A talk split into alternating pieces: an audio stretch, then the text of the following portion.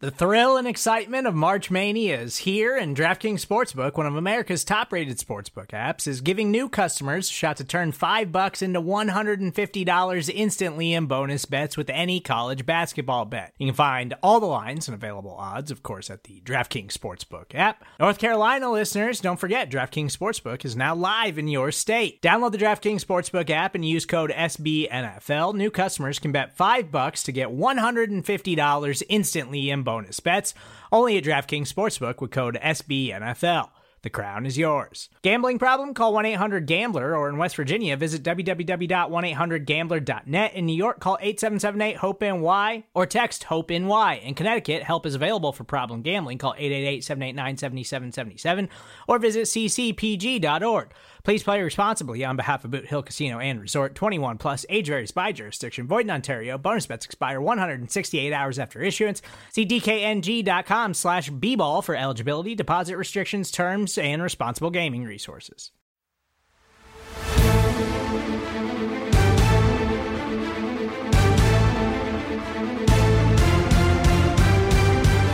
Welcome one, welcome all to volume, I'm not sure what, of the NFC East mixtape, aka the NFC Beast mixtape. You can listen to this on any one of SB Nation's NFC East blog podcast networks. That is Bleeding Green Nation for Philadelphia Eagles content, Blogging the Boys for Dallas Cowboys content, Big Blue View for New York Giants content, or Hogs Haven for Washington Commanders content. You can also watch this on the Bleeding Green Nation YouTube channel or the Blogging the Boys YouTube channel. You can see or hear our wonderful voices. He is Brandon Lee Gowton from Bleeding Green Nation. I am RJ Ochoa from Blogging the Boys. Brandon, welcome to December, effectively, as far as the NFL is concerned. Uh, it's still November 29th as we're recording this. So the next NFL quite. game is in December, though. That's kind of what I'm where I'm coming okay. from. Today is November. Um, 86 is the number you were looking for for the Hmm. episode. You can 86 Gross your number. intro. There's no great player in NFL history that wore 86. Zach Ertz. I mean, I was going to say Hines Ward. So I guess both Pennsylvania people, but um, you know, at least Hines Ward was the MVP of his Super Bowl win. So I mean, Ertz caught the game-winning touchdown, but no big deal. and it was Uh, kind of a fumble, really, for being. It was not. But he caught it though too. That, also, it was not. The ball was dead as soon as he passed the goal line. Anyway, uh, RJ, we have a Apple podcast five star review from Don Giggs. Okay. What, what network is this on? Because I have one at Blog on the Boys. Okay, so you have a BGN, I have a BTB one. Go for it. It's Go pretty it. long, so I don't know if I want to read the whole thing. Um, Sorry, Don. Well, I mean, it's not about Don. It's just that I'm, I want to respect the listener's time here, uh, especially if we have two reviews. But I'm just going to get into it. Mine is Uh, very short. I'm reading this cold, by the way. I just opened this. I have no idea what this says. It could be really bad. It could be great.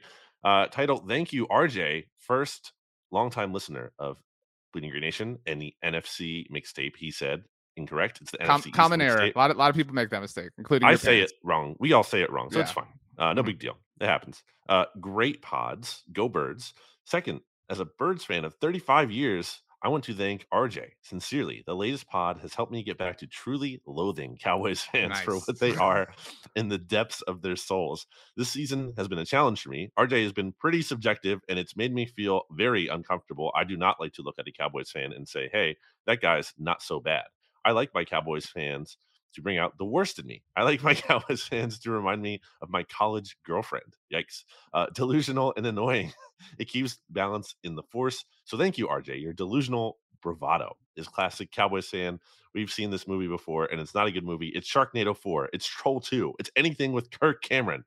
Jeez. Uh, I'm looking forward to the yeah, Kirk Cameron catching a stray. I'm looking forward to the rest of the season. Please maintain this energy when the Eagles win the division and go farther than the Cowboys in the playoffs yet again, as they've done time and time again since the last time Dallas even sniffed the NFC championship game. Best love to you both. Um, so I really don't understand. Maybe you read it too, I guess. Am I being thanked for being an obnoxious Cowboys fan or for not being an obnoxious fan and therefore inciting what he wishes was an obnoxious fan?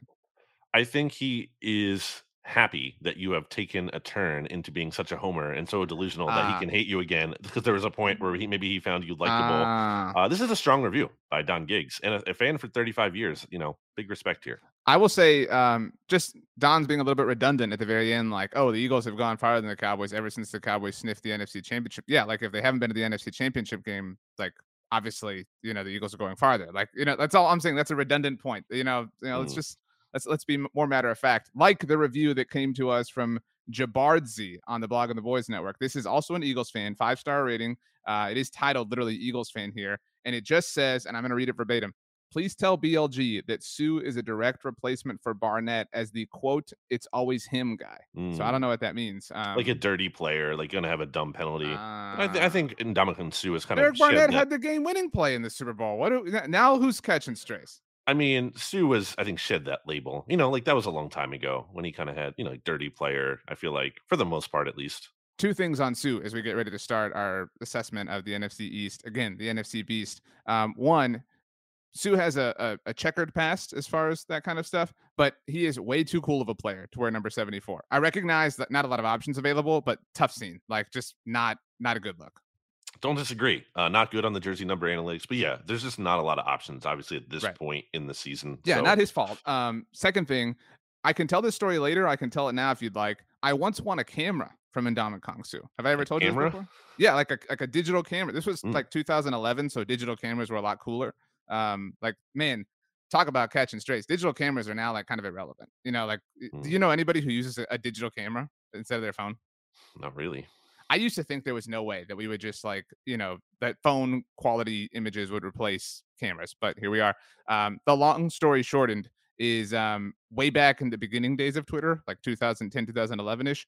Um, he did a partnership, like, uh, uh, you know, way before like ads were a thing, uh, with I think Canon. Um, and he gave away five cameras on Twitter, and I won one. So I had a camera okay. that Ndamukong Suh sent me. So um, friend of the pod, you could say, like in a very loose, um, loose way. There you go. Exciting. Yeah. Shout out to me. You know, um RJ, I have a uh, a gripe with people to get off my chest. It's it's going to lead us into what we're actually talking about on this episode, uh, okay, uh, which is the best division in the NFL. I mean, everyone is using this term NFC Beast, and no one is crediting us. I want I want everyone to call out anytime someone is using that term uh, and not crediting us because we invented that. Mm-hmm. Mm-hmm. I, I agree. I mean, um, I, I think similarly, the way people are saying it's the NFC beast, they're saying eh, like the inverse of that is, well, it's not the NFC least right. anymore. Also, something that is intellectual property of ours. Um, sure. So um, it does kind of feel like um, you're way more into music than I am. Mm. Um, so like you're a big you, music I, reference guy on the Monday Football Monday episode. Sometimes you'll just drop one in there that surprises me. I'm like, oh, I know. Well, I mean, that band or song. I'm a citizen of the world. You know, I like to be a, a, citizen of a lot of things. But you are like, you go to concerts. Like you, you know, I feel like you're more into some like you're you're, you're more strong in conviction in music than I am. Um, and so what this kind of feels like is, um, and I'm sure you've dealt with this before. Mm. It's like when we we liked this band you know what I mean? And now they've gone mainstream, and now everybody's like, "This band is awesome." We're like, "Wait a minute, no, like." chill out. This was our thing, you know. Quit, quit ruining. You know, they, we, we were having fun. They were playing these local bars or whatever, and we were just kind of here enjoying and eating good food and drinking good drinks. Like now you're here ruining it. Like now you're ticket mastering this thing. I'm not a big fan of gatekeeping, which is kind of what you're talking right, about here. Right.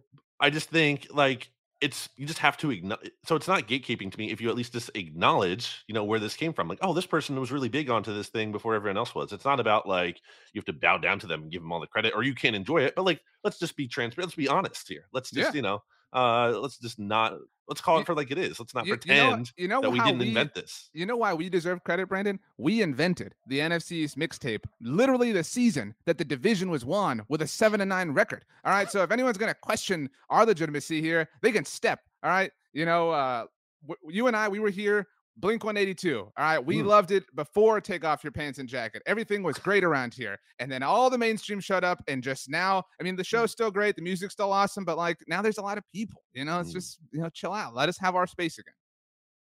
Let's get into it, RJ. What version of the CD did you have? That album? Um, what do you mean? Like the color or whatever? Yeah, like the color and the logo. I had the jacket. I didn't have the actual copy, so this is going back to like high school. My friend like burned me CDs of a couple of their ah, albums. So it's like uh, a like the s- silver like CDR. Yeah, like and know. he wrote like on Sharpie, you know, right, the name right, on the right. yeah, yep. Wow, Brandon just confessed to doing something illegal. I mean, I didn't do it. I'm not the one who burned it. He gave them to me. Wow, I supported the industry, to be very clear. Um, all right, let's talk. Uh, we, as always, go in divisional standing order. The Philadelphia Eagles currently 10 and 1, best record in the NFL, obviously, best record in the NFC East. 40 to 33 victory over the Green Bay Packers. Do you want me to go first? Do you want to go first? I, I think you'll be interested in my thoughts, but it's up to you. Uh, let's hear your take. So I locked that I locked up the Packers. Cowboys couldn't beat. I locked up the Packers um, on our other show that we do together. Everybody should go subscribe to and listen to the SB Nation NFL show. You can listen to Brandon and I together every Friday with, um, I was going to say our good friend, but you know our colleague Rob Stats Guerrera. Um, and uh, I locked up the Packers at plus seven, so it was a push, not a win, not a loss. Um, a loss as far as making you money is concerned. Right. Um, but I did feel like the Packers would play them tough. And I did feel for a little bit of this game, like a handful of moments, like, holy crap, that's prime Aaron Rodgers. Like there were some throws where you're like, that is Aaron Rodgers. Now Mhm. that dissipated very quickly. The Jordan Love stuff at the end was kind of cute. This was a really emphatic answer to the two week sputter by the Eagles. Still kind of a, a you know, what's going on here? My, my big takeaway, like if you're an Eagles fan, is that this is not sustainable. Like you can't have Jalen Hurts run for a thousand yards every single Sure. game. I mean, and that that would be the concern. I mean, I and so I, I think he's answered that call many times. So I don't know that there's like reason to doubt. But the the the force with which this game was won probably will not happen again, just because that's the way the NFL works. But it was a really impressive shutdown of the weird energy surrounding the team. Um, but stock down for Mike Tirico, who gave praise to Nick Sirianni for cussing out Mm. Colts fans. That's all I have to say. Okay. Uh, it was a weird game in the sense that like they start 13-0. It's like, oh, it's gonna be a blowout. This looks like, you know, Oh, dude, back yeah. on track. It was, a, it was a weird first quarter. That was the weirdest first quarter I've ever seen. so many points scored so quickly, and then the Eagles go down, and it's like, oh no, like this is the same team that is going to fall apart. Uh, and the last couple of weeks are certainly uh, more troubling than maybe we thought. But then they pull ahead again. So really strange game. Um, Aaron Rodgers comes out as you mentioned. Um, uh, I think they don't need to win like that. Is the key thing though. It's not like Jalen Hurts needs to run for a billion yards from them to win, unlike last year when that was the case. And I think he is kind of being maybe not credited enough just from a standpoint of everyone's talking about the rushing, and that was obviously a big deal and a big story. But I don't think he was rushing in this game uh, just as like a crutch because he couldn't throw. He made some really good that the back shoulder touchdown throw to Quez Watkins was like a really nice throw. Uh, he made some really important key throws in this game. Um, so I, I don't think you know it was that he couldn't throw. I think part of it is just the Packers' run defense clearly not very good. Yeah, the game didn't call for day. it as much. Right. They didn't. They didn't need to throw. They- They're just dominating on the ground. Anytime they ran the ball, they're getting incredible push up front uh, with that offensive line. So you know, I think that's the story of the game. The defense had like a weird game in that they gave up 33 points, which is almost twice the amount the Packers have had in terms of their high water mark this year on the road. The previous was 17. But there was some short fields in here. Special teams was an issue. The Eagles, who who is allowing? First of all, who is like even returning kicks anymore in the NFL? And then which special teams units are allowing teams to like regularly get 50 yards? They had two plus 50 50 plus yard returns in this game, so that was insane. And then the, you know there was a turnover on downs, um, which is kind of a weird uh, situation. because The Eagles are so good in those uh, in those spots, and then there was the AJ Brown fumble, a second in two weeks, which That's is just that's a little kind of that's the kind of stuff that like wasn't happening, right? That's like now Sure. it's like you know call it regression, call it variance, whatever. Those weird whoops a daisy things that are generally somewhat common for NFL teams. The Eagles had avoided, and they won this game in spite of them. But like those things are starting to rear their ugly head just a little bit. But it is weird. Like that's not. I'm not worried about AJ Brown continuing to fumble. He had zero fumbles since 2020. Uh, prior to last week, I know he was two in the last two weeks, and I'm sure you saw he apparently was dealing like some real crazy uh, stomach bug that caused him to lose seven pounds, and he had like this mm, like, gross looking bloodshot eye after the game because apparently he was like throwing up so much uh, that that caused that. So you know, there's some weird stuff in there, and he kind of did redeem himself with um, a big third down catch at one point and the touchdown catch. So um, you know, not really worried about him long term, but certainly just kind of a, a weird stretch here for him. Uh, but overall, uh, they're ten and one. They covered the spread. Um, uh, as as it was earlier in the day, it, w- it was six point five. yeah, I caught it at seven when I Yeah. locked it. Right. Um, I did my I do my uh, weekly picks against the spread column on Sunday morning, and it was six point five at that point. So they did cover the spread from that standpoint. And I think I looked before the game, right before the game too, it was still six point five. Um, so they held on. They never really like put the game away like you wanted them to. Like the Packers like kind of crept back into it. And then well, the, the Jordan Love touch to Christian Watson touchdown was really weird. Like it was actually kind of like, whoa, like, yeah, this happened. You, like, well, it's I, like okay, the game's over. The backup quarterback right. is in. Um, and I think part of that was, you know, so if you didn't know, Reed Blankenship, an undrafted rookie free agent, the only undrafted rookie free agent to ever pick off Aaron Rodgers, which by the way, that was an incredible play. It really was. That pick. I was like, that was like almost like Malcolm Butler on Russell Wilson. Not not quite, you know, the same impact and high, but like just that like shocking, just jumped around, exploded, caught the ball. Um, crazy. But um, but yeah, he he started, you know, he's an undrafted rookie agent for a reason. You know, he he blew his assignment or took a poor angle, whatever you want to call it. And Christian Watson is really fast. Uh, he's like a four three guy. Reed Blankenship is a four five five guy, so it's kind of a big difference there. Um, and that, and that's part of that's another big story. RJ coming out of this game is you know the Eagles had another massive injury. Chauncey Gardner Johnson goes down, lacerated kidney. Dude, um, that sounds awful. Like that is so terrible. I remember Miles uh, Austin, your boy. That's uh, right. Talking about how he had one of those with the Browns, and he was just like urinating blood. Um, so yeah, not not a great situation. Um, on a that's a hard thing to transition off of. Uh, but on uh, you said Miles, I don't think that Miles Sanders got like any love for mm. his game because Jalen Hurts got all the love. And I remember once upon a time, I argued for Miles Sanders being one of the more underrated players in the NFC East. I got a lot of blowback. Got a lot of blowback from Eagles fans. Miles Sanders sucks. Miles Sanders terrible. Um, not that this is important, but just for context, um, like what my perception was, I w- at the end of the afternoon games, I was looking at a situation where I was going to be at 15 points in my fantasy league of record with just mm. Miles Sanders going up against AJ Brown and the Eagles defense. I also had Josh Jacobs, who gave me that comfortable lead based off the, the game winner. But then, like Miles, like whatever teeny tiny question I had, Miles Sanders vanquished very early on. Um, again, not getting enough credit. Miles Sanders is. I think. Uh, I think this was his best game. Like, I mean, obviously it was from a standpoint of his actual highest rushing total, but just in the way he ran. Like, this For was real. not the Miles Sanders we've necessarily seen all season. Not to say he's had a bad year, but he was like making guys miss. He was like running through contact. Like, that's not like I'd like to see more of this Miles Sanders.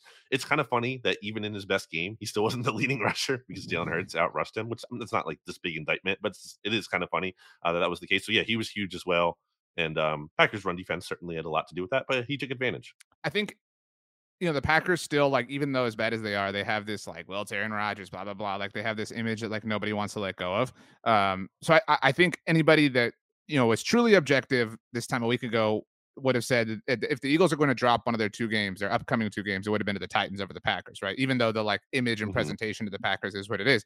And so like this Packers game actually makes me super interested in like mm. as much more than I already was so in this Eagles Titans game because and I saw you tweet about this during the game. Like, why why are you not handing the ball off to AJ Dillon every single play? Like like at this yeah. point in time. Like I, I mean, I tweeted he, that at one point. I, I, well, thank you for play. listening. I literally just said the words that I saw that you tweeted that. So you know, good job, us. Uh, but uh, I mean, he was dominating, like like owning. Like I mean, you talked about like the way Miles Sanders was running. It, it was people use the phrase like shot out of a cannon. It was literally like shot out of a cannon and like bowling over Eagles defenders. So made me think like, man, what is Derrick Henry going to do to this team? And the mm. Titans are just a much more efficient team and this this like sounds hot takey, but it's just the reality. Like Ryan Tannehill's not going to make the mistakes that Aaron Rodgers is making these days. I mean, unless Aaron Rodgers mm. is playing the Cowboys, of course. Um, so I'm interested. I'm interested to see that matchup. Um, this was a very weird game that the Eagles won to get to 10 and 1. And correct me if I'm wrong, a win over the Titans clinches a playoff berth for the Eagles this week. Um, it's like it's multiple things need to happen. It's like okay. the Eagles need to beat the Titans, and then the Giants need to win over the Commanders, and then the we'll Dolphins need to beat the San Francisco 49ers, and then the Rams mm-hmm. need to beat the were the Rams playing? Rams need to beat someone. I think I forget, but they're probably not going to beat them because the Rams are terrible. Let me look that up really quick. The Rams are playing the Seahawks. Yeah, probably not going to. Ah, okay. Um, so the Eagles jumped up from fourth in team DVOA last week to third. Dallas fell from second to fourth. I thought this was strange because like I, you know when I first like glanced at this, I was like, who jumped up? Like I kind of like over overglossed it. Did did you see who jumped ahead of both of them? Dolphins. The Ravens. The the Baltimore Ravens. Are, the Bills are currently number one in total team DVOA. The Ravens are second after being third a week ago. So the mm. Cowboys fell from second to fourth. The Eagles jumped from fourth to third. The Ravens fell, excuse me, improved from third to second. How? Like, like. I mean, Ravens have lost a lot of close games, so like I get that but, they but might just be based little... based off the last week, because that's you know this Sure. is improvement. Like you know, it's strange. Um, I'm not saying it makes perfect sense, but I am saying like I get the bigger picture concept. That the you know Ravens might be a little bit better than their record indicates, although you know quarterback hasn't been playing well for a while, so that's a problem. Um, I have reached the point where I know we've had a lot of fun, but I am very confident that the NFC winner is the Cowboys or the Eagles. Like I, I don't like. I mean, the only other team I would give like any sort of like I wouldn't say odds to, but like likelihood or whatever is the 49ers. Like I don't I, think, uh, like they, I don't think they can though, right? Like just where they are. I'm saying to win the NFC, not not the number one seed. I'm sorry, like to Oh, win okay, the sorry. NFC Yeah. as, as a whole, not not to you know Sure. like be the number one seed in the conference. But But the 49ers absolutely can. Yeah, they, I mean, it's hard to doubt the team that has made the championship game two of the last Right. three years to say they If can't you are do curi- it. Yeah, if you are curious though, um, so 538 has the Eagles' chances of, of getting the one seed at 62%. And so we're Mm. talking just NFC teams. Dallas is next at 18. Minnesota's next at 17, but that's obviously based on like their position at the moment. The 49ers are next at 2%. So Yeah, huge drop off um, at that point in time. But th- this is kind of what I, I was talking about. Like 538's chances of winning the Super Bowl. So the Chiefs lead the way at 23%. The Cowboys just ahead of the Eagles, 15 to 14%. The Niners are the well, I I think some of it. So these are quarterback adjusted rankings, right? So Mhm. 538 clearly values Dak over more than Jalen Hurts. You know, again, like just based on this is like no. I look, I know this upsets a lot of Eagles fans. This is their methodology. It's not mine. I'm having fun with it, but it is theirs. Uh, the 49ers are the NFC team. Uh, so Dallas is 15% as far as just NFC teams. Philadelphia 14, San Francisco 7, Minnesota 6, and the next NFC team is the Bucks uh, with a 1% chance. That's what I'm saying. Like the Super Bowl representative for the NFC, I'm I'm very I would say is like I'm 75 to 80% confident is going to be Dallas or Philadelphia. I mean, yeah, them or the the 49. It's, it's This one this the three. feels like you mentioned San Francisco. This feels 2019 San Francisco Seattle-ish. And remember that game, that that division, and therefore the one seed came down to week what was 17 at the time. Um, that game in Seattle that San Francisco won by a yard. Um, that Mhm. gave that gave them the one seed, which was significant because because they you know wound up going to the Super Bowl, obviously. Um, I mean, it's it's one of those three, or barring the like the situation that you can't rule out, but is extremely, I would say, unlikely at this point. Tom Brady just going, you know, nuclear and like figuring it well, out. Well, that would that would be the case for like like Minnesota gets it together, right? Like like no, arbitra- I don't think you can say Well, I- that. like, I don't I'm think saying- you can give them the benefit. I'm saying arbitrary team X gets hot, like the Bengals of last year. Yeah, but I think the NFC. more than any other team, it could be you know Tom Brady, but probably not. But who's next after that? It's probably Minnesota, like in terms of likelihood. And after that, Mhm.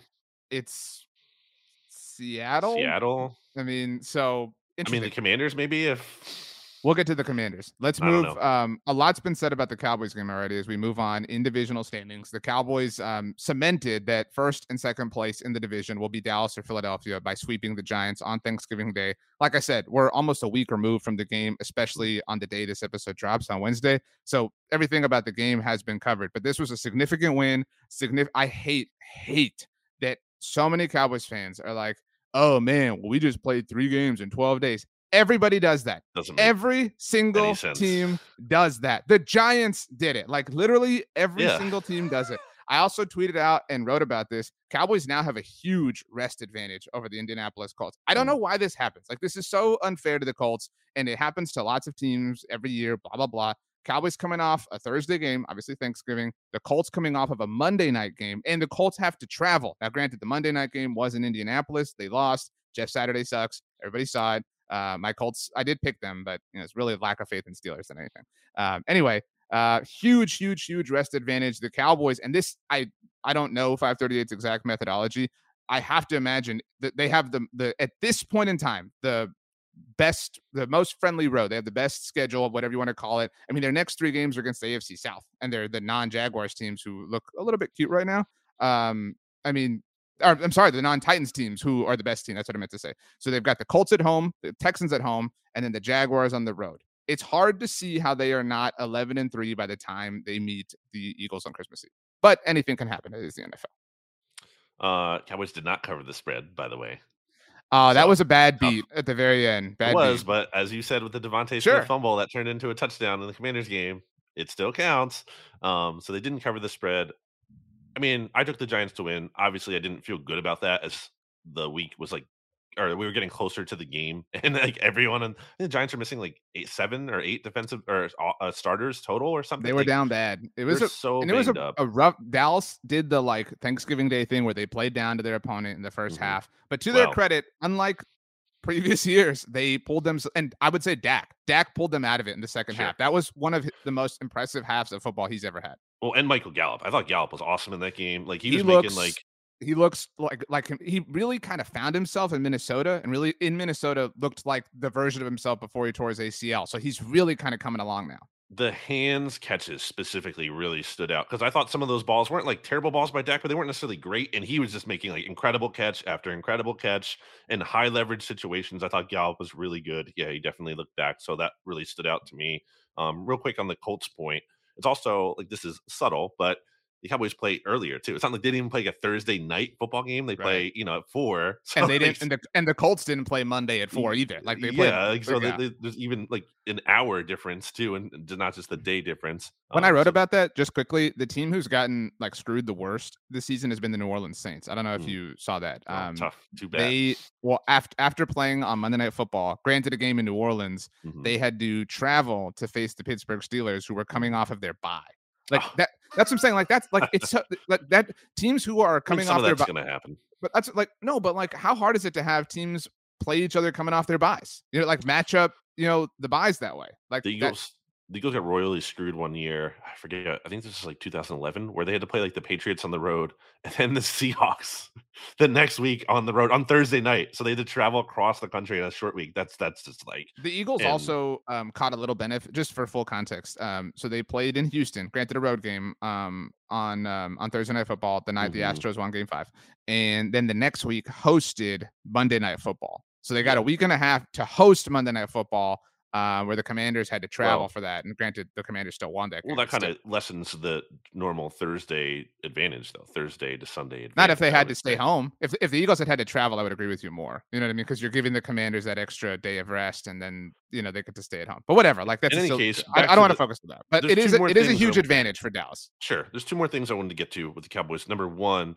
um, I mean, it's not why they they won the game, but that did the the the, t- touchdown by the Giants, the first one that was wiped off the board, was such a bad. And also, like, yeah, I know it's not necessarily the difference in the game, but just kind of like the no clear recovery thing in the Eagles Cowboys game once upon a time, that oh does oh really God. like shift the vibe of the game after you work so hard to get a touchdown like that, and yet uh, it gets called back by a penalty that has nothing to do with the score. I'm sure you've watched the replay. I like by letter of the law, yes, you can say it was a, a, a like he was downfield, but like the the spirit of that rule is but not that, why that if, flag is no, thrown, but that's, though. That's like saying, oh well, that holding penalty had nothing to do with that the side of the field that the play happened on. Like the letter of the law, the the rule was but you broken. could like do that every single play though. Like that's just not. But it's it's not designed look, to be on a play. You're focusing on where, a tiny. Let me get through this. The right tackle is pass blocking the Cowboys defensive lineman, and he only moves downfield in like a natural progression of his blocking, not to create an illegal advantage. And also, that flag was very late, by the way. Um, so that was kind of a big you, you could play this, Giants there. My point is, you could play this game with anything. Like you can like you could argue some of Tyler Smith's penalties are not like holding; they're just him dominating. Like you know what I'm saying? Like you you can you mm-hmm. can make this ambiguous like however you Giants want to. Defensive lineman at one point. so the the setup to that play though, that sequence was Mike McCarthy going for it on fourth down early on. I loved that. Like there are a lot of Cowboys fans who hated that. I love yeah. that. I mean, it's not, like it's I, not a wrong decision. I love like you know walking around like you're the better team, like saying like well, Zeke you know, too. Like Zeke's good at getting you know short. right, but, but like stop. I love the perspective of like eh, you know we we're we're so confident you're that we scared. own this team. Yeah, like we're fine surrendering a touchdown here, which almost happened to your point, and we know we'll overcome that, and they mm-hmm. you know did technically. Um, but the like second thing I wanted to get to, if you're done, um, well, I was just just gonna add to that point, like there's too much revisionist history that goes like on like because the Giants wind up getting a field goal out of that. People like, well, they gave up three points. Yeah, so what? But what if they'd gotten the first down? Like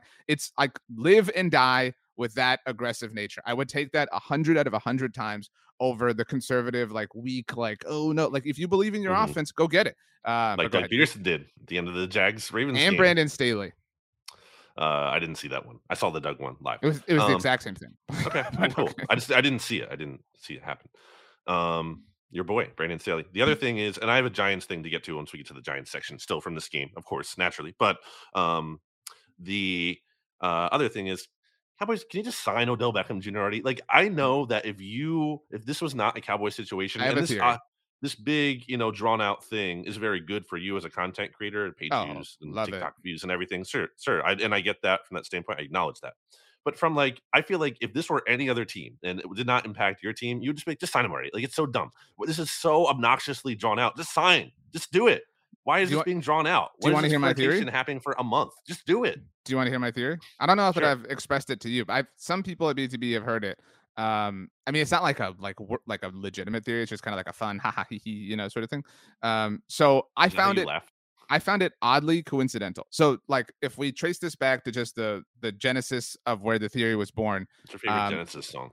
the um um what is that one um invisible touch uh Okay. that's my favorite yeah um wow look at that music pull well done um anyway uh so the sunday that the cowboys played the vikings which was the sunday before thanksgiving day that morning and you know this very well you know you get your standard sunday morning news dumps blah blah blah the national insiders open up the notebooks whatever it comes out that sunday morning that, that the Cowboys and Giants are Odell Beckham Jr.'s final two teams. Why? Why? Why that Sunday morning, the same Sunday that the Cowboys were the number one game for CBS? Okay, Brian but- Windhorst.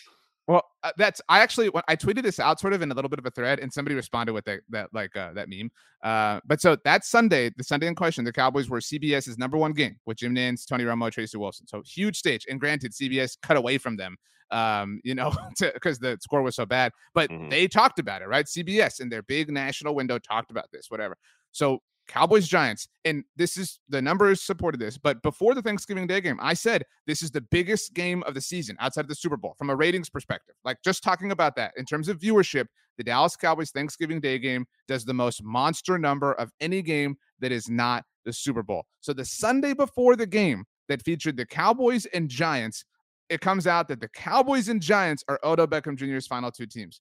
Why? Like, why, why would the Giants have at that point in time been ahead of the Bills, been ahead of the 49ers, been ahead of the Chiefs? It made no sense whatsoever. And then, you know, I get it. He played for the Giants, obviously, whatever. So, of course, what happens on Thanksgiving eh, on Thanksgiving Day? The lead up, all Odell Beckham Jr. on the pregame shows. During the game, they do a special segment. They flash an Odell tweet, blah, blah, blah. It's a huge story, blah, blah, blah, blah, blah. What comes out after, or in the lead up of all that and throughout it all, he's going to visit the team on December 5th. Do you know what day December 5th is? No. It's next Monday. Okay. So o- the Odell story got big pop on for the Cowboys on the number one CBS broadcast. The Odell story got big pop for the Cowboys on the number one Fox broadcast on Thanksgiving Day, which Mhm. literally had the more, more viewers than any regular season game ever. Uh, I don't know if you saw that. 42 million people watched. And now his visit with the Cowboys, to your point, why is it taking so long? Is slated to occur one day after the Dallas Cowboys are on Sunday Night Football this week, NBC's number one broadcast. So But why? Like, dumb. I get what you're saying, but no, just, just- my- just my- do it my point- It's I- enough. I think my general theory is the Cowboys, Odell, all people involved are very comfortable with getting as much attention as possible out of this. They're having Mhm. fun with it. And if they are, that's cool. They're winning while they're doing it. So, you know, it's not like it's hurting the team or anything like that.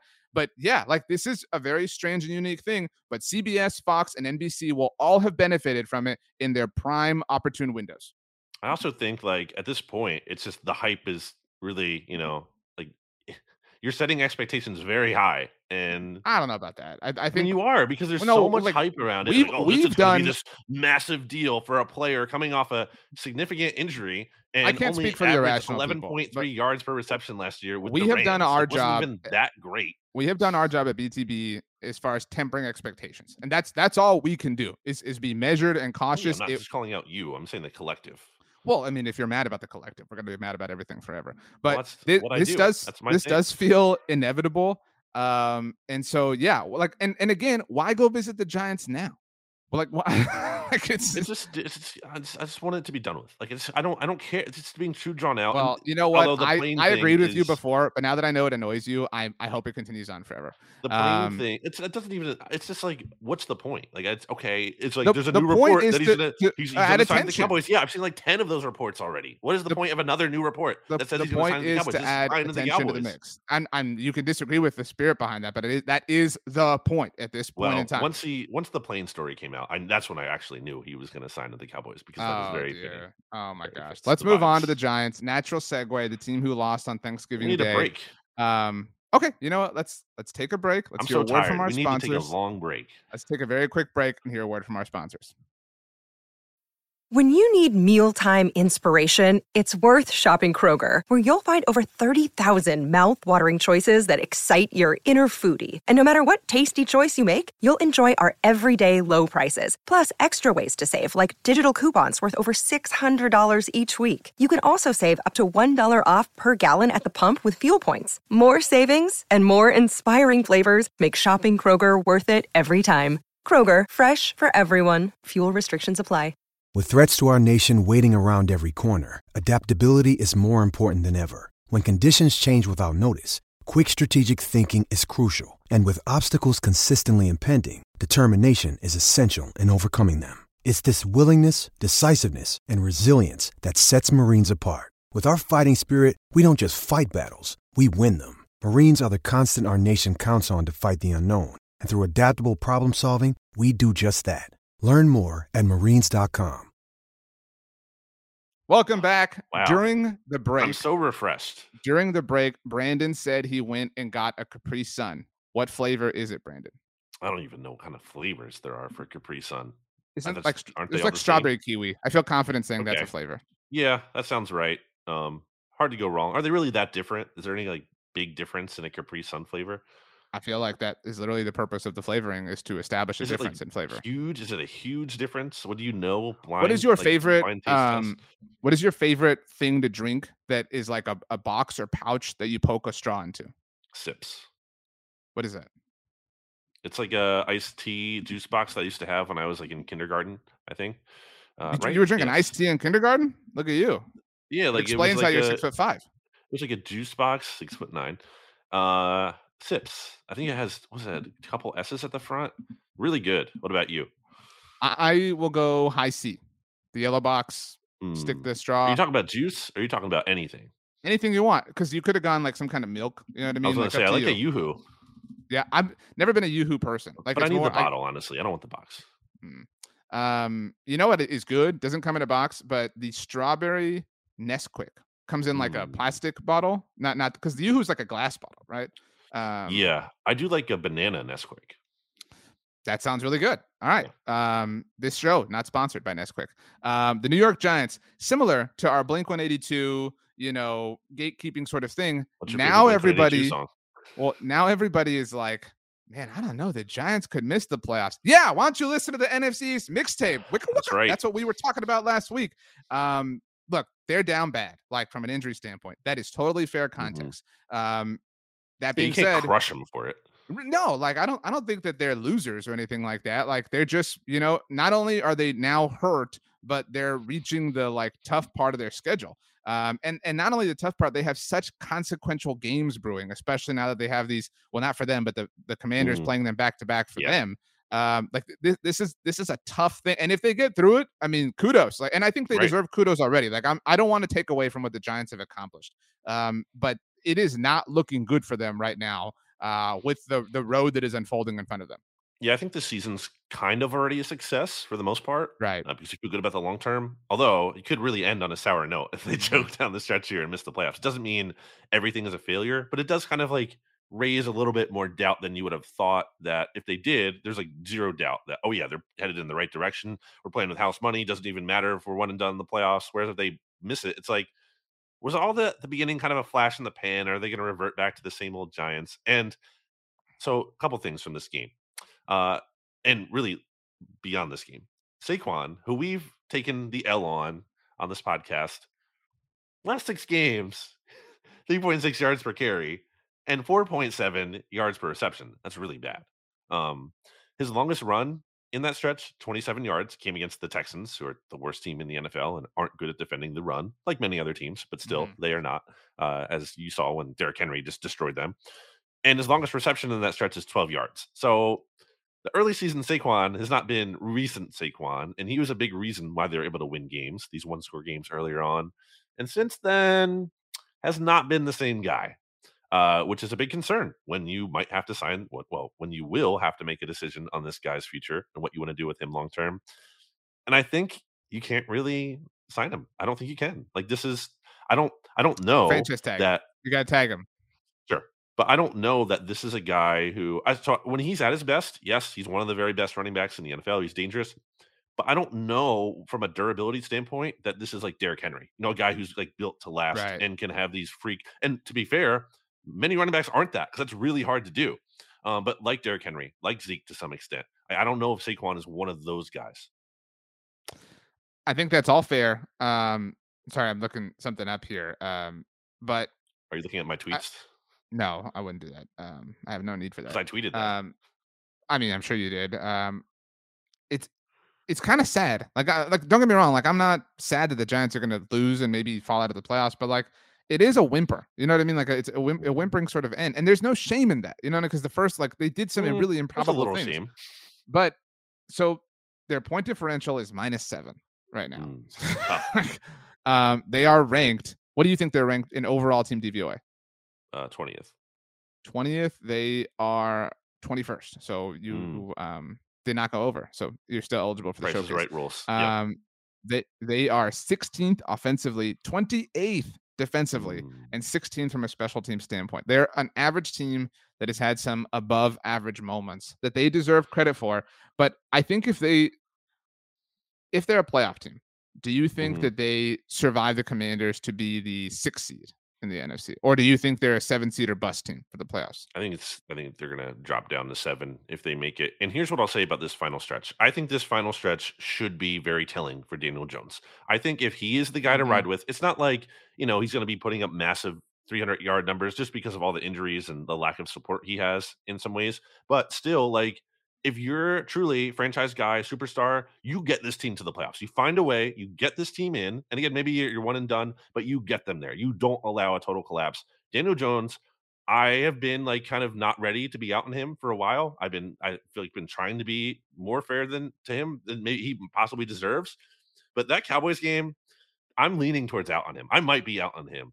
Uh, I, I think the only thing that can save him is like a good stretch uh, down here or down the, down the stretch run.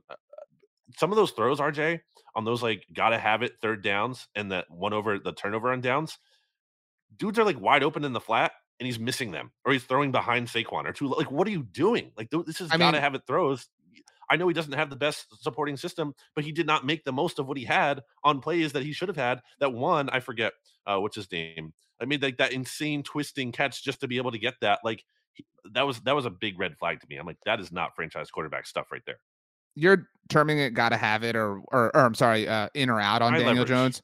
Right, no, no, but you're you're terming it like whether you're in or out. I think the, the like the best way to term it, I if I have to give if I have to bring one person back, it's Saquon. Right. Like I like I think you could like there's a inherent value that Daniel Jones offers as the quarterback of your team. But like if I have to bring one of them back and I'm I'm only gonna commit to one of them for 2023, it's Saquon. Like Saquon has proven that he is a very talented player once again. That is not that level of proof is not there for Daniel Jones. I want to like tie a bow on this with a couple of things. One, so the Eagles and Cowboys to the NFC East are what the Bills and Dolphins are to the AFC East, right? Like the two clear teams at the top, uh, with teams at the bottom who are kind of contending and, and may wind up taking the entire di- the division to the playoffs. You agree with this? Which Mhm. New York team is better, the Jets or the Giants? Um, I think the Jets have the higher ceiling. I agree with that. Um, which is just that didn't. It's just a weird. Uh, again, it was obvious, but it is also still unsettling that it's happening. You know what I mean? Like it's it's just kind of a weird thing in that sense. I also think that maybe the Giants, the way that Saquon deserves credit, I think the Giants deserve credit for Kadarius Toney. Like Mm. th- there was a lot of like, oh, he's going to Kansas City. He's going to go off now. Do you know how many receptions Kadarius Toney has as a member of the Chiefs? I don't. What would you guess? I don't know. Ten. He has six catches for 69 yards. Nice. Mm, nice. Um, he does have the one touchdown, but they were like, and look, they missed on the pick. Like that's Mhm. embarrassing, right? But like they that that was the old regime. That was Dave Gettleman. Like I do believe it's hard if you're a Giants fan to allow like to to to force yourself to not you know lean into the expectation but like you said you should tell yourself you know what we have a chance to go be like a one and done playoff team whatever um so and we have the perfect like remember we said at the beginning of the season this jalen hurts has to prove one way or another whether you're going to commit to him in 2023 Mhm. or beyond. He has proven that. Daniel Jones, you have the perfect, you know, vacuum to prove yourself in. So you've like by accident or purpose, whatever you call, like designed the perfect sort of focus group for Daniel Jones. I think that's a good thing. I do think that the Giants are the um like walking wild card win for somebody. I don't know who that is, but right now it would be the San Francisco 49ers. Like because oh, yeah. they're this the sixth seed. But so destroyed. But that's what I'm saying. Like they they are going to represent like an easy ticket to somebody if they get in. Like they're the the like far the least intimidating team to draw in the wild card round if they do mind wind up getting there. Last thing I'll say on Daniel Jones is that I just I think someone's going to have to pay if they you know collapse here and don't make the playoffs. And it's not going to be the coaching staff, obviously. It's not going to be them, Daboll, or I think you know, or um, uh, Martindale. I don't or, or Kafka. Like I don't think any of those guys are getting fired. Um, in fact, it's possible that one of them might get hired in theory. Um, I think that's more likely than fired. So I don't think they're going to have to pay. And I think Saquon's going to be back on the tag, like you said. So like someone's going to have to pay for the failure. That's whether even if that should be the case or not. That's how like I feel like NFL owners can operate. Certainly, I thought mm. Carson Wentz, you know, being traded was right. was deserved, but also that was like a Jim Irsay very personal. Like we're done. We're Carson Wentz. We, I don't care who our next quarterback is, but it cannot be Carson Wentz. I think the Maras uh, slash the Tisches might be in that spot with Daniel Jones if they collapse down the stretch. Where even if they don't want to, it's not like as personal as it was with uh Irsay and Carson Wentz, where like there there's going to be pressure on someone. There's going to be a fall guy, and I think it might be Daniel Jones. Guy is an intense way to put it, but you're right. Um, like somebody's going to have to answer, so to speak, for mm-hmm. you know this particular thing. Interesting question. Just kind of looking around, and I I wanted to make sure no guaranteed money for Jared Goff in 2023 who's to say the Lions don't move on, right? Like, because you're kind of at that point if you're the Lions. It's a different thing. It's not the NFC North mixtape, but like he's finally cuttable after the huge contract that the Rams gave him that the Lions absorbed in the trade. Mm-hmm. Jared Goff is the quarterback of the New York Giants. No, like like that. They're they're a better team, are they not? Like with with him, I mean, because like yes. But like, who's the answer? Who's the would-be free agent answer for them? You know what I'm saying? Like, and they're they're equipped Jimmy enough G. to be competitive well, I mean, it's a whole different thing. Uh, Jimmy G in New York would be exhausting. Like the like the the level of coverage and, and the stuff. Jimmy G man. Oh, nice. Uh, very very well done. By the way, um, this will be a topic in the off season. I think you know how we saw we saw Dalton Schultz, David Njoku, and was it Mike Gesicki that all got the t- the tag at tight end last year?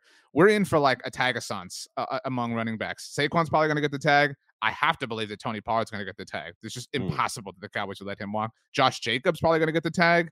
Um, is Miles yeah. Sanders in a contract here? Um, he is. I don't think so, they tag uh, him though. Maybe not him, but like there's going to be a lot of tags happening at the running back position. Mm-hmm. Um, let's move on to the Washington Commanders, who were fortunate that the Atlanta Falcons are the Atlanta Falcons. I know you were getting busy for the night game. Did you see mm-hmm. the way this sequence ended? Like this game ended I, for the on Falcons? replay. I did not watch it live. Yes, dude, it was unbelievable. And I, I wasn't like I was obviously rooting against the Commanders, but I wasn't like passionately rooting against them. But still, it was kind of frustrating. Like you know, when you're rooting against a team in that situation, like whatever you might need, and you're like, mm-hmm. how did you blow it? Like it was kind yeah. of like wow that the Falcons. Well, it's the game. Falcons. That's true, but they blew it twice on on offense yeah. And defense, uh, or special teams if you want to call it that. But Commanders got the win. They are seven and five. They deserve all of their flowers. Ron Rivera's job, I think, is well secure. Um, oh, yeah. Um, we can touch on the Sean Taylor honoring, if you want to call it that. Uh, where do you want to go here? Because I don't know that there's no, a lot to take from the game. Like it was kind of like a ho hum game. I will say, uh, you know, a lot of one score games here. So the Commanders deserve credit certainly for you know pulling through and executing. They covered the spread and, too. If if you're putting some, sure, you know, props and playing better football football than they were, you know, earlier this year for sure. I'm not trying to say they're bad again, but like there have been a lot of one score games here, so they have been getting, I think, more fortunate lately. Um, certainly, Taylor Heinicke is not like you know this amazing player, but he is a guy you can win with, as you guys were talking about on Monday Football Monday. Um, doesn't he doesn't beat the commanders he doesn't you know shoot themselves in the foot um so you know they're they're in a, they're in a nice spot because they're surging here they get this big opportunity going up against the giants uh, it once looked like their season was dead in the water after that bad start, and now it looks like they're pretty decent bet, not a lock, but a decent bet to get a wild card spot here. Uh, I think you have to give credit to how they've they found their identity. That is such like, by the way, I feel like that's the most overused phrase in football analysis. Like you see that on the broadcast before the game. They, they just need to get their identity, and I think a lot of that they stick to who they are it doesn't mean anything. A lot of times when people say that, but I think in this case, I can point to you their identity, and it's that really good defense, and it's a ball control offense. It's how they beat the Eagles. They played ball control. That's their style of play right now. It's definitely not a, pl- a style of play that probably is going to lead them to a championship and going to work long term, but it's working for them right now. Defense that's still getting Chase Young back, which is going to I mean, like that is one of the more like I don't know though. Butterf- i think I'm kind of soured on that. I, I no, but like, like, he's not healthy.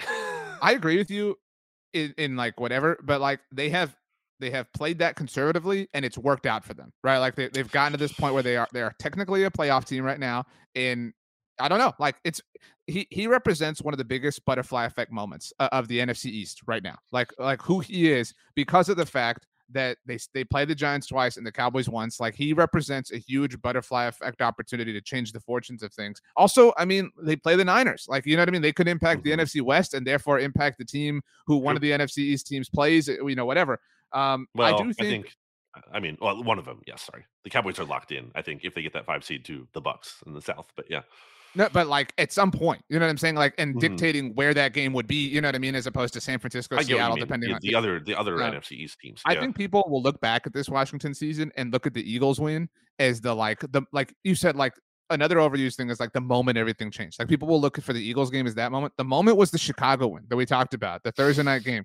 No, but like I mean, like that is bad lit- win. They did, it was, they did not play well. It was bad and ugly and weird, and it, it's like doesn't. It, and they almost didn't win. They came down to that. That's what, that's, what, I'm saying. Like it doesn't have the like sex appeal that the Eagles win does to be like we we were the first team to knock off the unde- undefeated yeah. Eagles, whatever. But like that's when the run started. Like you know sure. what I mean? Like they deserve credit for that. Um, so uh, just they have taken advantage of what you have to take advantage of. And this feels similar to the 2012 Washington season. Remember when they were two and seven and they just like ripped off mm-hmm. seven in a row and they they won the division. Again, the division kind of collapsed around them, which allowed that, um, namely the Cowboys. But I mean, there this I'm so interested to watch these next two games for the Commanders, and that bye week being sandwiched in Never do that again, NFL. That is so mm. stupid to have the Commanders play the Giants twice in a row. I think maybe an apology could be due for me writing off the Commanders earlier this season was doubting who I thought uh, highly of in the past, Ron Rivera. In that, like the thing we said about him, the appeal there is that he's an adult in the room. He's going to keep things relatively stable, and that's exactly what happened here. Like he didn't let the season totally spiral out of control. Like bad head coaches would, and adversity That's, hits and things go to total disaster. He kept things stable. He kept it normal. That's a big. I don't think that's totally fair. He he had the one misstep with the Wentz line where he publicly doubted him, and like I'm not defending Wentz here, but that that's not something a head coach should do. He created that particular firestorm. But to your point, um, the Sean Taylor thing that happened, which was horrible uh, this past week, the latest Sean Taylor thing that happened that, that has been horrible. I do think that would have a bigger impact on different locker rooms than it does under Ron Rivera. And I think that Ron learned from the way he handled the Wentz thing. And it's similar to uh, what was, do you remember what Robert Saleh's quote was about Zach Wilson? Um, like how he said, like Robert said that Zach's line about being benched was like, why me or whatever. Mm-hmm. Like we were talking about that on Friday. And like look, you can think Zach Wilson sucks all you want, but that's a really awful thing for Robert Saleh to say. That's really kind of selling his dude out. And I think he probably learned from that. He probably didn't realize how that was going to play in, in front of the media and how that quote was going to get taken. And I think the same sort of thing happened to Ron. Even though he's a much more seasoned and veteran head coach, he had a misstep with the Carson Wentz thing. And I would argue the misstep was trading for him to begin with. The Genesis, sure. there's that word well, again. Yeah for our first ever emergency episode. So in many ways, this season was foretold the moment that the, the commander traded for Carson Wentz, man. Um, but so there's a I, floor. That's what I've always said with Ron Rivera. There's a floor. I'm just saying he, he, he deserves credit, but but he deserved his his criticism for that moment. But he has rallied the troops back. But I'm saying the thing, the appeal with him to me is he brings a floor. And a lot of other head coaches, I think the floor drops out for them and you could hit rock bottom. And I don't think you're necessarily going to hit rock bottom with him the way other coaches, lesser coaches would. Would you rather have Ron Rivera or Todd Bowles right now? I mean, I will take Todd Bowles' body of work. Um, although it's tough because I, mm, I, I think, think, it is probably, tough. I, I, well, I think, he's very tough. I, think he's an elite, elite. He might be the best defensive coordinator in the NFL, but I don't know if he's a great head coach. Would you rather have Ron Rivera or Dan Campbell? Um, probably Rivera. Just again, body of work. I think you have to That's take. I'm saying, like Ron Rivera or Kevin Stefanski. I mean, I would probably swing on the upside of Stefanski. Right, plus offensive minded head coach, right? Like, I mean, but still, like, you know, This did not feel But like in it was going to be better way. now, you have to give Rivera more credit. Yeah. Um, Ron Rivera or Arthur Smith in Atlanta. I mean, they I've just never- beat them. Arthur Smith. I've never been an Arthur Smith guy. I do And think also, I don't want anything associated with cute, the but I agree. in any way. I mean, Dan Quinn is working out for you guys, but still, like, I'm not betting on anything Falcons. Don't get anything Falcons near me. Don't want it. Uh, last one, Ron Rivera or Cliff Kingsbury. I mean, I've never been a Cliff guy. Right. Um, Also, not never been a Sean McVay guy, and I've been vindicated. I wish they did not win the Super Bowl. No, no, no, no. So bad. we have never been Sean Mc- We have been the only people who think, you know, like y- you get mad about the Belichick comparison all the time, but like it was so stupid of people to like people act like he's infallible. And you know what, Bob? Like I hope he's okay from the you saw, well, you saw the jaw thing. I hope he's okay. But he's the he's the exact person who the national media will like instead of criticizing them for losing, they'll have fun with the the jaw Oh, look thing. how funny he is. Right, exactly. Like he'll get command manned and everything. It's like, but nobody will talk about how the Rams stink. Um, Mm. so whatever. Uh, my last thing on the Commanders, not football related.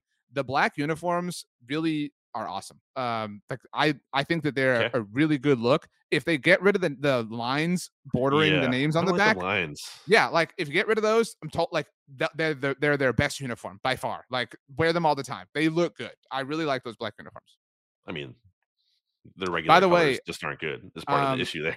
both gang green green whatever people uh that debuted black helmets this season won their debuts other teams did not the arizona cardinals lost in their black helmet debut. You have to explain to the listeners what that Right, you mean so- by that. uh so several teams um debuted black helmets this season alternate helmets and some teams wear them with black uniforms some don't um but uh actually i think all of them do um but the cardinals lost their debut with their black helmets they have Mhm. i think they won since but they lost the debut um the commanders lost their debut to the cowboys i think the panthers won their debut too now that i think about it that thursday night game against the falcons um the, Saints jets lost. the saints lost they're the ones who didn't wear the black uniform they wore them in london Oh, okay. and they wore them with the white jersey That's so um, they- dumb.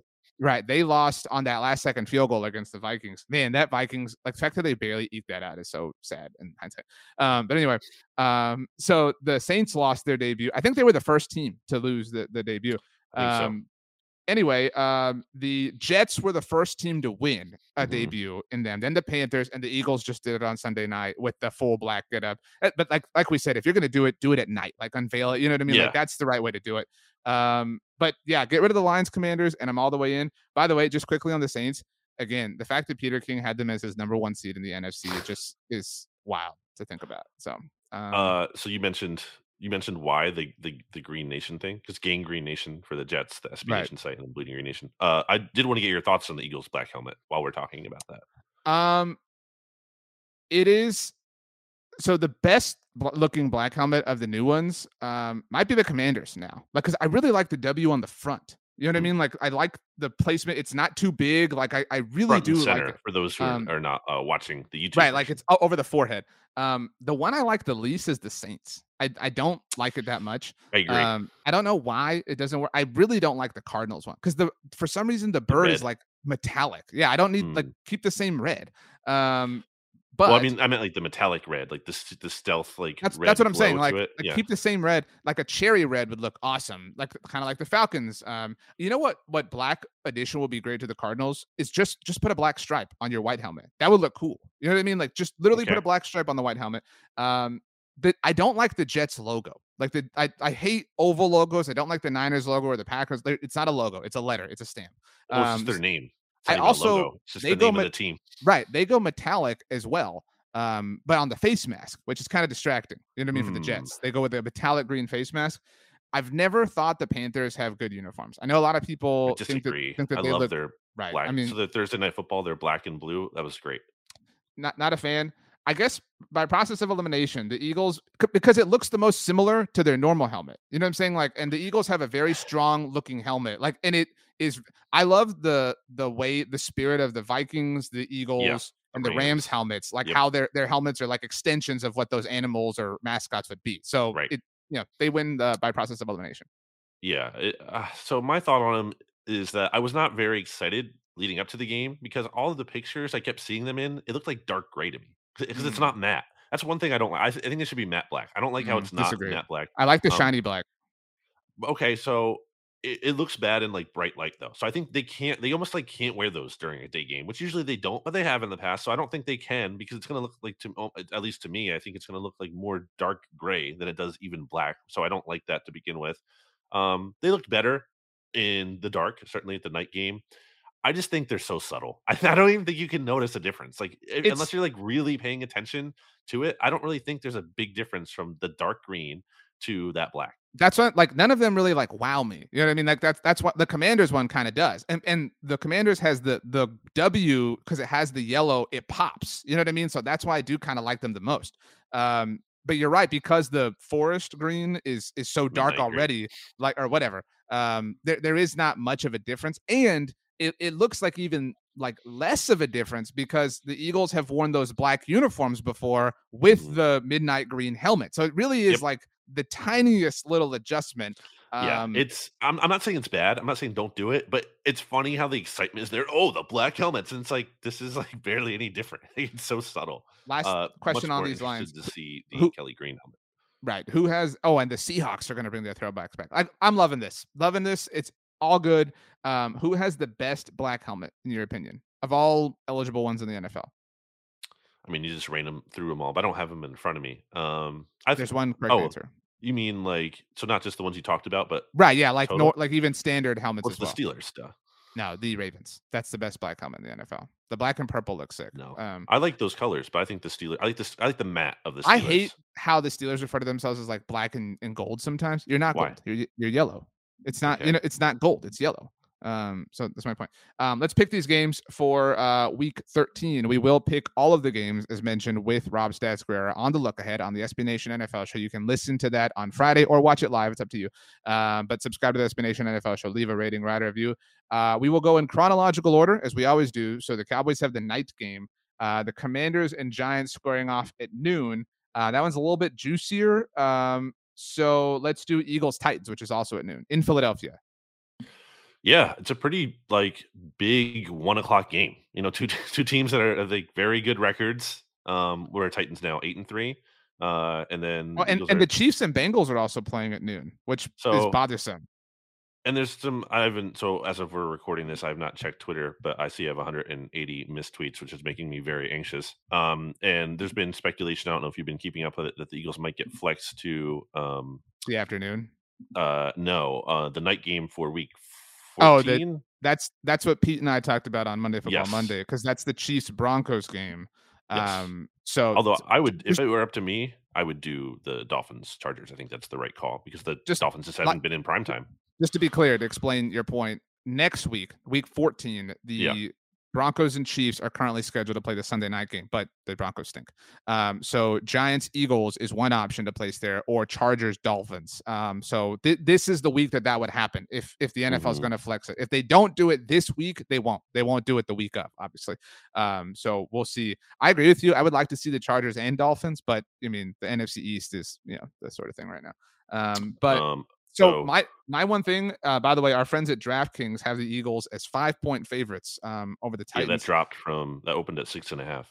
so normally, um, right, like, and, and this is true like any year. Normally, it's like, well, if we're gonna lose, let's lose an AFC game, right? Like they matter the least. But like that's like the the the way the NFC East is, and the Vikings being there, like you don't have that same. I don't want to call it luxury, but like this this doesn't this isn't the same like sort of throwaway like dismissiveness that you would normally have for an AFC loss if it did happen. You know, like last year the Cowboys lost to the Chiefs and Raiders, and it was kind of like, well, you know, if you're gonna lose a game, those are the ones that lose. This is a this is a must win. All all games are must wins, obviously at this point. I mean, Eagles got to get this done, and Derrick Henry's coming. So the AFC thing is interesting in theory because yeah, it's the least like hurtful loss, although not necessarily when it comes to the common games tiebreaker, which could always be a factor. Although That's I a- don't think that will be the case here. That's what makes this season unique is that the Eagles also already have the tiebreaker over the Vikings and currently lead the Cowboys. So like th- their their competition this season isn't a team that they haven't played. You know what I'm saying? Like those those excessive tiebreakers aren't necessarily as applicable here. Right. Yeah, but I'm just saying in theory, like, you know, you would think the AFC is m- m- not super meaningful, and usually it's not, but it could be in theory. Mhm. Anyway, uh yeah, so from a Titans perspective, because I know you're very big on them, and I think there's every reason to think you should take the points in this matchup because first of all, Titans defense has been really good. Uh, so I think points are going to be at a premium in this game. I already like the point, taking the points for that reason alone. Also, I would not sleep on a Jim Schwartz revenge game factor. Uh, former Eagles defensive coordinator is now AJ Brown revenge game. This, that's, that's, the much bigger talking no, point. Nobody hates their former team like AJ Brown. Nobody. Well, he definitely, yeah. I mean, he's been tweeting about them throughout the season. I will say, for all for as much as you want to hype up the Titans, and I'm not trying to disrespect them. I'm just saying, I want to ask you a question. What is the Titans' best win this year? Like, look at their um, schedule and tell me like what is like the win that you feel like really great about that that is like their signature win. Um, maybe it's over the Packers on Thursday Night Football. I mean, after that, you're looking at like the the Commanders game, but that was when Wentz was still playing, so eh, not so really. a point I've made is that they have, I and I do believe this, they have the best losses, which is a stupid sure. thing, but they, they do have the best because they've lost to but the Giants, the Bills, the weak, Chiefs. But yes, right, lost, the Giants, the Bills, the Chiefs, and the Bengals. Just well, so I mean, they get destroyed by the Bills, but yeah. I'm just saying, like they they have the mo- the least. But that Bills loss is bad. That's it's terrible. Um, forty-one to seven, like. You're right. Like I do think their most impressive performance was the loss of the Chiefs, especially doing it without. Ryan Tannehill. Um, and what Malik Davis threw, or Malik, well, sorry, uh, Malik Davis, the Cowboys completed uh, five passes. Yeah, completed five passes. Um, so they they have. Do you know how many times? I don't know if you looked this up. Do you know how many times the Titans have scored more than 20 points since their bye I'm week? Looking, I'm looking at their schedule. Um, so their bye week is was in week six. And since then, one time, one time, and it was that Packers win that you talked about. Yeah. Um, yeah. I mean, but th- that's like and I hate like leaning on this, but like that's their thing, right? Is that they're they're like a a, a wrestle sure. match. They're, they're gonna they're gonna take you ten rounds. Is, yes. is the Titans game plan? But they're also so more than one thing can be true, as I have said on the podcast. I really want a T-shirt that says that. I think that should be an NFC East mixtape T-shirt. Anyway, um, yeah, I'm we not sell them in, in, all four team like colors. Like we'll get like a navy Cowboys one, a Kelly green yes. one, a burgundy one, and a like no one will buy it except me. Uh, I I'm not saying the Titans are bad. I'm just saying I know because I was and part of what is prompting me to bring this up is I was looking at Music City Miracles, SB Nation's Tennessee Titans blog, and the conversation down there seems to be like, can the Titans beat a good team? Because they have not really done that so much to this point. So that's that's definitely something that's being talked about. That's not to say they're tough or they're not a tough team because they are. And since 2018, when Mike Vrabel was hired, Titans have the best record straight up as underdogs. They're 22 and 16. That's, He's the new Mike Tomlin, as you have said. Um, I mean, um yeah, like he like so the and the Titans are underdogs in this game, so that that absolutely makes me nervous. This is a game that the Eagles can lose. I think it's going to be a dogfight. I think it's going to be a grind. Uh, it could be a game that's decided by a field goal. So I like the points in this one, but I will take the Eagles. I think there is something to the AJ Brown revenge factor. I think he's going to bounce back after kind of being sick. Uh, the offense, you just saw what they're able to do. I know it was in a way that might not be necessarily sustainable every week, but it encouraged me that the offense can still score a lot. The Eagles can win the trenches. So I think it's going to be a dogfight. I'll take the Eagles to win, but they won't cover. I think that's how I lay into. I'm not going to lock this up. I did lock the Packers up, like I said, and pushed. Um, but I would, I am certainly taking. If I'm picking against the spread, I'm taking the Titans easily. Yeah. Um, because this is, you know, how many one not one possession games have they had? They beat the Packers by two possessions. Um, They're eight and than, three against the spread this year. By the other way, other than that, they lost to the Bills Best. by two possessions. I mean, so or by more than one possession. Um, they they are tough. They, they and like I again like uh, we, we've we've used a lot of like tropes and cliches here, but like they are the true like grind it out. Like that is Mike mm-hmm. Vrabel's thing. Um, so I if the Eagles are going to fall, the, the Giants games, because they have two, obviously, those look a little bit less intimidating right now. And that's sure. why I'm very anxious to see the Giants. The Bears game, I'm, you know, a little part of me was excited that Justin Fields got to rest. Like, get get right, Justin. You know, well, I mean? we'll see if he even plays. We don't even know if he's. Well, that's what I'm saying. Like, of, of the Eagles' remaining schedule, and like I said, heading and if he into, is, they're also well, pretty banged up now. Heading into their last, their upcoming two games a week ago, this felt like the one that the Eagles could drop, right? Because this is a team that can mm-hmm out physical you because they can out physical anybody. It's yeah. not you know an Eagles thing, but this is the one that the, that is like lurking. I think for the Eagles, and you know, you, and and plus you got to have this because you're kicking off a three game road trip. You know what I mean? Yeah. After this, like you you got to have put this one in the bank, and then you know hope that right things go your way. I will take the Eagles to win, but I will take the points certainly. Yep. Um, okay, let's get to the big NFC East matchup. NFC Beast because all of the teams are good. That's why we call it beast because it's a peaceless sort of thing. Um, so uh, this is also um, well, playoffs start now. You know, right? We got to win out. So we, the way we're looking at it, the playoffs start now. The Washington Commanders on the road are two and a half point favorites against the New York Jimmy G Men. I think you have to take the Commanders. Like, I what do you think so. really? The Giants are just so banged up. Um, not that they can't win, but it's it's a tough path for them right now. And the Commanders are playing this effective strategy. They have their identity. I think the Giants are struggling with that just because of how injured they are and Daniel Jones' inconsistency. And I think the Giants' identity is Saquon being good, and he has not been good. So I think all signs are pointing to the Commanders right now. I think if the Giants win, um, it's like a Josh Jacobs sort of performance, right? Like it's this crazy, like Saquon goes off, right? Like Saquon has Mhm. like 40 carries for like 203 yards and two touchdowns on the ground. And and I think he has like like kind of like Jacobs had the big what was it 83 or 86 yard walk off. Like Saquon has like a like an 84 yard screen pass that he takes to the house. You know what I mean? Like it's one of those things. And like we are kind of you you think that everybody's due except for the Eagles. Um, the Commanders are kind of due, right? Like like they're I wouldn't say they're like skating on thin ice, but like they should have lost to the Falcons. You know what I mean? Like, they, like Mhm. if we're being fair, like I would say, Yeah. You know, 20 teams win that game that, that aren't the Falcons. Um, so the commanders are kind of skating thin. You could kind of see this as being the Giants like bounce back, you know, like put their feet in the ground and then it's like, okay, now commanders, you get them in DC, Landover, whatever, one time to kind of square this thing up. Mhm. I will take I'll take the Giants. And Wow. and I'm getting points. So I'll take the Giants. sure. Okay.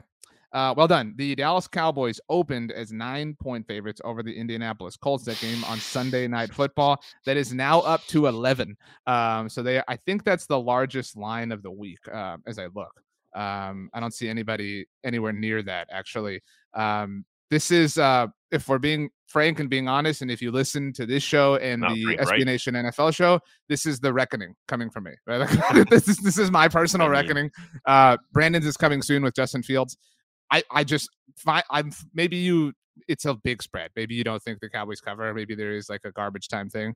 I don't see how the Cowboys lose this game, honestly. Mhm. Um, even not counting in the rest advantage, they're just a much better team. The Colts are, are and like Micah Parsons might sack Matt, Matt Ryan like four times. Like, I was just gonna say you stole my thunder. I was gonna say congratulations to NFC Defensive Player of the Week, Micah Parsons.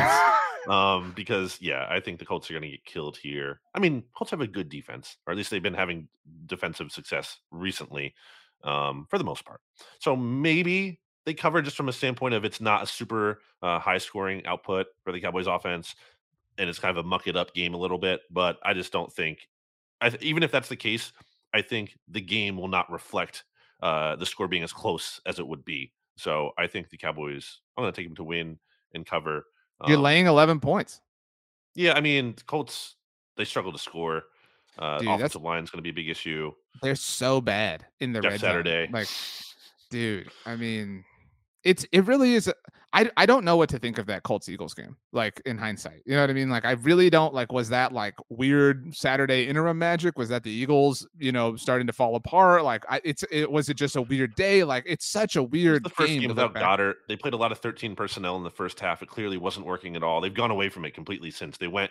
They they didn't play it at all in the second half, and they scored two touchdowns. The offense kind of started to get back on track, and then they didn't do it at all, really, against the Packers. So I think they co- totally outsmarted themselves. And I told you, I thought that was like uncharacteristically um like galaxy brain stuff from the offense from both Shane Steichen and Nick Sirianni. Like that was like their worst performances of the season by far. Let me um speaking of Nick Sirianni, let me make a little fun bet here, like not a real bet of consequence. If the Cowboys cover the line here that while we're recording, so if the line might move, but the 11 Mhm. points, that's what I'm laying right here. I'm to be clear, I'm taking the I'm I'm taking the points. So I'm taking the Colts to cover, but Dallas to win. But if the Cowboys cover, I will do a Nick Sirianni that was for Frank Reich impression on next week's NFC's mixtape. So I'm sure people really want that. I really want that. So, you know, emotional hedge, baby. You you taught me that. Um, all right. Uh, so we have the Eagles at 11 and 1, the Cowboys at 9 and 3, uh, and then we're split on the Giants. Um, so one of them's getting to eight wins. At the at the end of next week, three teams in the NFC East are going to have at least eight wins, which is pretty wild Mm. when you think about it. Unless there's a tie. that would suck. I would hate to have to like factor that into stuff. I I I. I would not want to go through that. Okay. Um, does Donovan McNabb know that a tie is possible? I don't know. Wait to ask him. Mm, future NFC's mixtape guest. Brandon, as we leave, I would like you to um, say your favorite thing about pasta. Not a big pasta guy.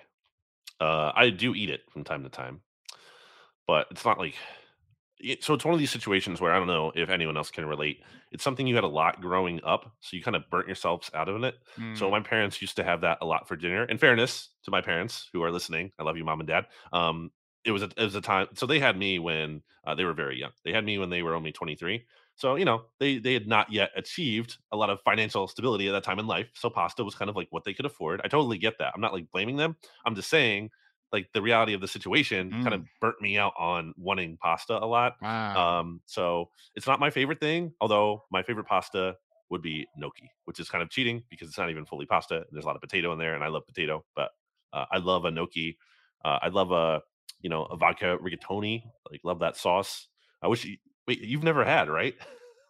no, I never had that. I, that's Um, just so insane. I mean, you know, someday. Um, actually, as uh, we end, that was a really good answer on the pasta. Uh, we bumped this recording up. We normally record around one central um, here on the mixtape, but we recorded at 11 a.m. central uh, to give us time for what we found out was a meeting, but also for the United States matchup uh, against Iran. So everybody listening to this knows the results. What was the score of U.S. Iran, Brandon? And we One to zero USA.